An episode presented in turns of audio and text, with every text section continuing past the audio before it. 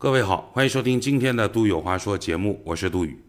今天呢，想跟各位聊个新闻话题，叫做和父亲的遗骸拍合影。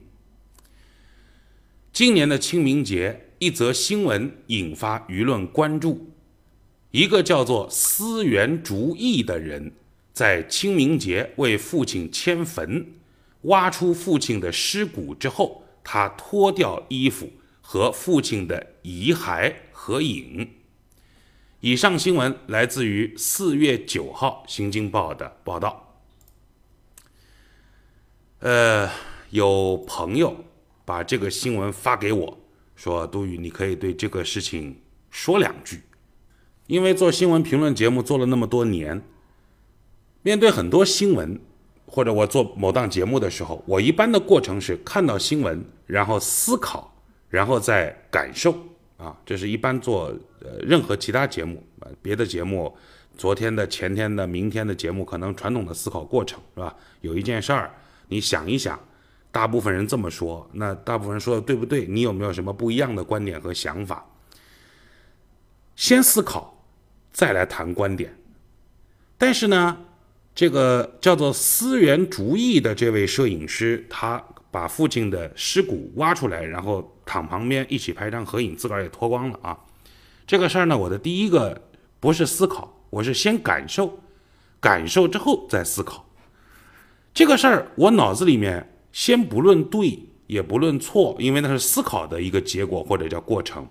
我还没有想到对或者错的时候，当我第一眼看到那个照片的时候，我的第一反应或者第一感受是什么？是不舒服。是不舒服，拥有强烈的不适感，然后我再来思考，因为我要做今天这档节目，就是这个不舒服感来源于何处？我仔细想了一下，这还是根植于中国的传统文化。以前节目里我就说过啊，文化是中华民族最最最最伟大的一个地方。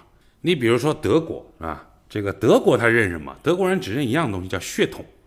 你的血统是日耳曼民族，那么你就是德国人。呃，哪怕你一句德语都不会说，但是经经过查询，你能够证实你爷爷的爷爷的爷爷是当年跟着普鲁士公主嫁到俄国去的，你的血统里面流着德国的血统，那么你就是德国人，哪怕你一句德语都不会说。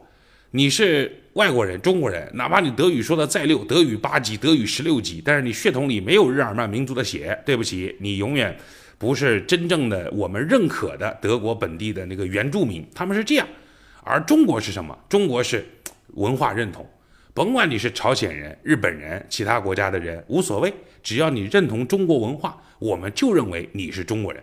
所以中国人的衡量标准是什么？就是对于文化的认同。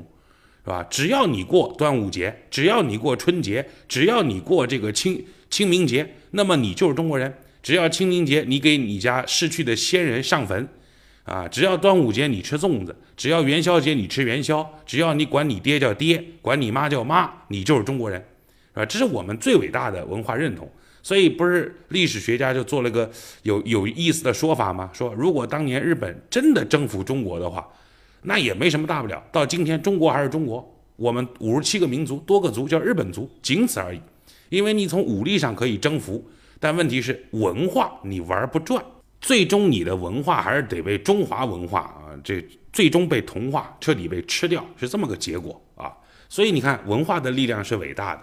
那么我们就提到中国，中国的传统的这个文化，有两点，至少是绝大部分中国人普遍认同的。第一个叫死者为大，这是我们传统意义上认可的，是吧？你差我钱呢，呃，但是你今天出了个意外去世了，那钱你好意思要吗？死者为大嘛，是吧？人死账消嘛。再比如叫入土为安，为什么影视剧作品里头或者现实当中，啊，身在海外，哪怕到最后在海外去世了，也一定要把尸骨带回到老家安葬。这就是中国人的观念啊，死者为大，同时入土为安。今天这个摄影师也叫艺术家吧，打引号的，虽然我不认可他是什么狗屁艺术家，把他爹的尸骨从坟里刨出来，刨出来，我们这个可以理解，因为他那个父亲的坟比较老旧了，是吧？他这个把这个迁坟，要把尸骨刨出来，可能换换到一个更大的、更好的、呃绿化更好、鸟语花香的地方迁坟嘛，这个正常啊。但是你把尸骨刨出来之后，你居然把它放起来，而且自己还赤身裸体躺在它旁边。多多少少在文化当中有一种对死者不敬的意思吧。至少，当我没深想、我没仔细琢磨的时候，我看到这幅画面，我是极其不舒适的。我看到网上有很多人去衡量他的这个行为艺术，什么分析这那那这个思想啊、矛盾呐、冲突点啊、波普啊什么的，我不太懂。我我也不懂艺术，我也不太懂什么现代的行为艺术啊，这种表现啊、波普我都不懂。我只说一点。就是好的艺术，应该是绝大部分人看起来都是美的，这才是好的艺术，对吧？你看蒙娜丽莎，当然不是所有人都觉得蒙娜丽莎好看，可是绝大部分人当他看到蒙娜丽莎那幅画像的时候，他应该是觉得画中的那个女人她是美的。你再比如说大卫雕像，那个不穿衣服的。是吧？光着身子的大卫雕像，展现了力与美。你看到大卫雕像的时候，你不会想到淫秽色情，你的第一反应是，哪怕他不穿衣服，我感觉到了一种人体线条和肌肉的美。当然，不是所有人都认同它是美的，但是绝大部分人是认同的吧？再比如，你去看断臂维纳斯，也是这样啊。大部分人觉得，虽然一膀子没了，但是好看，残缺美。所以我总是觉得，好的艺术、好的作品，你不管是什么民族、什么什么血统、什么文化程度，你都能从好的作品当中感觉到一种美，哪怕他因为不懂，说不出来具体这种美究竟是啥，但是他能感觉到好看，看着心里舒坦、舒服。啊，这这种东西应该是普世的，应该是共通的。而这位把自个儿的老爹尸骨刨出来的这位爷，是吧？躺在他爹尸骨旁边拍了一张照片，我觉得大部分人应该是不舒服的。一种艺术，我第一眼看觉得好看，可是我不知道好在哪儿。通过你的讲解，我知道好在哪儿了。哎呀，越看越好看。这叫好作品。一种艺术，一种作一个作品，我刚看我就觉得不好看、不舒服。你花了三个小时给我解释，它就这个让我不舒服的作品，它究竟好在哪儿？我还是不能接受，或者大部分人还是不能接受。那你说这叫什么狗屁好作品啊？不能得到大部分人的认同，那你只停留在你的小众的范围之内。于是我上网啊，找了这个叫做司马竹园还是叫什么呃思源竹义啊，我也不知道这名字，他爹真有文化，给他起这么一破名思源竹义。我看到思源竹义先生在他的呃微博上还是互联网上留下了一段文字，我我倒是变得可可以理解他一些，因为这种感受，呃，我大概能用一种代入式的情景来体会到他的心情。思源竹义自己写了这么一段话，说。我父亲过世有三十年了，临近清明，我回了一趟老家，目的就是为我的父亲换一座新坟。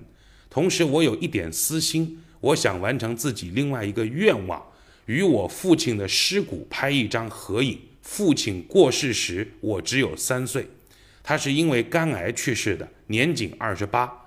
我目前的年纪超过了我的父亲，可是我完全没有关于他的记忆。家里只有一张全家福和一张肖像照，能够看清楚他的模样。一张肖像照，一张全家福，一堆骸骨，是父亲全部的生命痕迹。我只能从他的亲友那里获得关于他生平的只言片语。模糊的形象逐渐在我的心中，时间让他的骸骨变得枯黄碎裂。我盯着照片中却依然二十八岁的脸庞，看见了自己，看见了生命的可贵。或许我们只有零距离的接触死亡，才能真正开始思考生命的意义。老实讲，思源主义的这段话写的我是蛮感动的，我对他的行为也有了那么一丁点的理解和同情，但是我依然坚持节目一开始我的观点：如果思源主义因为要保留和父亲的某种记忆连接纽带，拍摄了这一组照片，放在自己的家里。只给自己看，只为了给自己留个念想。某天，我作为朋友到他家家中做客，看到了这幅照片，他给我讲起照片背后的故事，我想我会感动的热泪盈眶。如果这是一个私密的作品，他在他的非公开的小众化的展览上面。展出了这幅作品，而又恰巧被我看到了，我也会非常感动。因为以上两种场合是小众的，是私密的，是安静的，是不喧闹的。这个有点类似于什么呢？有点类似于中国某地区的呃传统的一个习俗，叫天葬，啊，就是有专门的人员把逝去者。所有的骨骼、所有的肌肉一片一片的切掉，然后让让老鹰去叫秃鹫还是老鹰啊？就是万物去蚕食。他们有一个传统的观念，就是人来自于大自然，所以人死后要回归大自然。我有见过，我有朋友见过真正的天葬，他跟我说，你身处在当时那种环境的时候。你身处在当下那刻氛围的时候，你不会觉得血腥，不会觉得残忍，不会觉得不适应。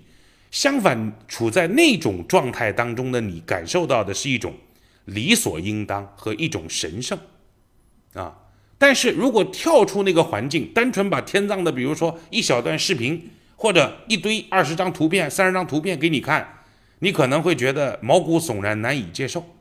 所以，环境很重要，氛围很重要。文化很重要，人群很重要。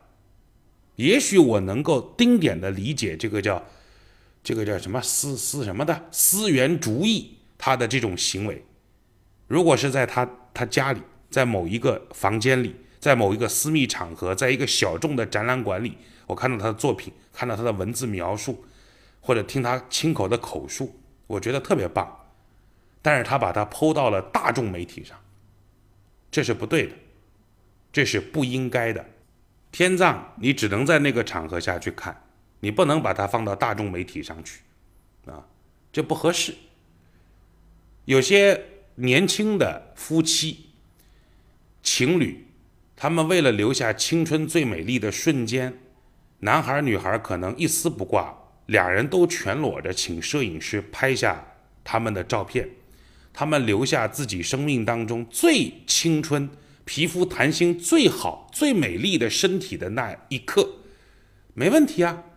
照片拍出来、洗出来，放在家里的抽屉里头，有空拿出来，小两口看看，是一生活的乐趣。你把这照片发到大众的平台上，你叫传播淫秽色情。有一些母亲拍孕妇照，她可能一件衣服都不穿，就为了留下。妈妈和孩子最自然、最本真的、最忘我的赤条条的那一刻也挺美，没问题啊，留着自个儿看。